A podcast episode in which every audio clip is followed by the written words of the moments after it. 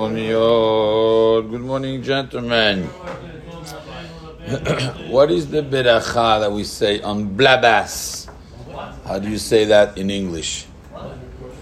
The how do you say blabas? You don't know what blabas? Yeah. How do you say in English? B L A B L. Uh,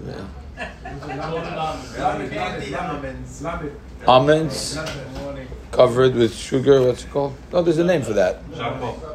Ah? Huh? No, what's the name? Not the what the psak. okay, whatever. It's almonds covered with sugar that you throw at the weddings that they used to have at the weddings. No. Dragé. How do you say in English? They don't have a name. They don't get married in this country. That's the problem.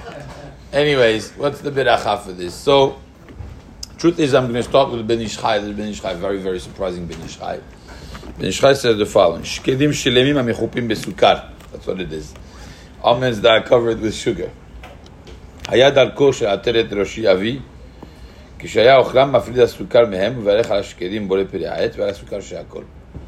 What would he do? He would crack them and, and take the almond out, say the beracha bore piri on the almond, and then say the beracha she'akol on the coating. Ach, however, listen to what it says. Minhag anshe irenu livarech alem she'akol. But the minhag is to say she'akol.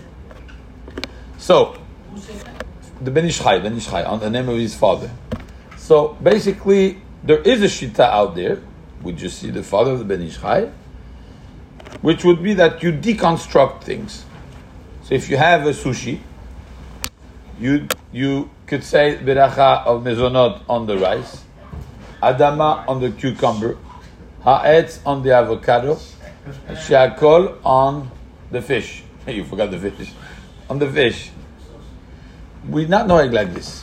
Why? Because this, it's sugya meforeshet. It's very kashir to understand the shita.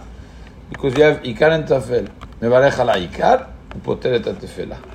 You say beracha on the ikar, and the rest is secondary to it. So you have always one, not always, it's hard to sometimes define what is the ikar and what is the tafel? Here the Ben Ish Chai brings the shita to say beracha on each one. We're not knowing like that. But then he says, therefore we say she'akol. We already learned Shulchan Aruch, Siman Resh Dalet. Shulchan Aruch says the ikar, if you're looking for the ikar now, is it the almond or is it the sugar? It's not the sugar. The sugar comes to make the almond the better, uh, you know, eating the almond. The almond is the ikar, but the sugar is coming to, to give taste to the almond. So when he says his psak is going to be she'akol, that's also very surprising. So his father's psak is surprising. His second psak is also surprising.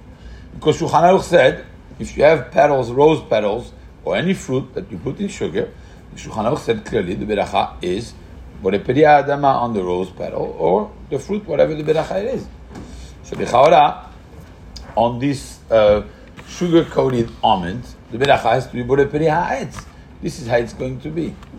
This, however, a case in Israel when you go and you eat Israeli peanuts, they're covered with a thick coating of mezonot.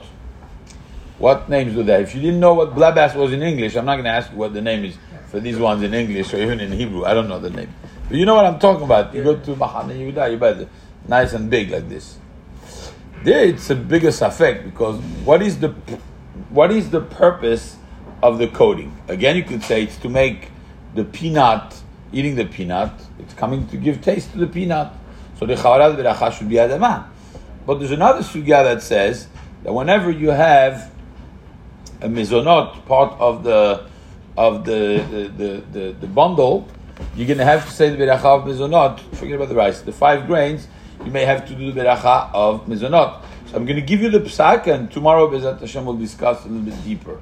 The psak is going to be that it depends if you really come to eat the peanut and the coating is just going to give taste to your peanut, even if it's mezonot, I hope that it's bore If you are going to eat both together, you don't have one priority, that's when the Gemara comes and tells you that the ikar is going to be the mezonot, and you do the mezonot. But again, if you want the peanut, you just like it, the crunch, you like the taste that it gives. I want the peanut, the rest is coming to what's the difference if it's mezonot if it's shakol? it makes no difference. Like a schnitzel. But now I'm going into a sugya complicated. Be'ezrat Hashem, tomorrow I'll take a little bit more time to explain specifically the mezonot coating, how it could be different than the regular coating. But just to summarize on the sugar coated uh, almond or anything, you said the ikara peri. If it's a aetz, bore peri. If it's adama, if it would be peanuts, then you would say bore peri adama.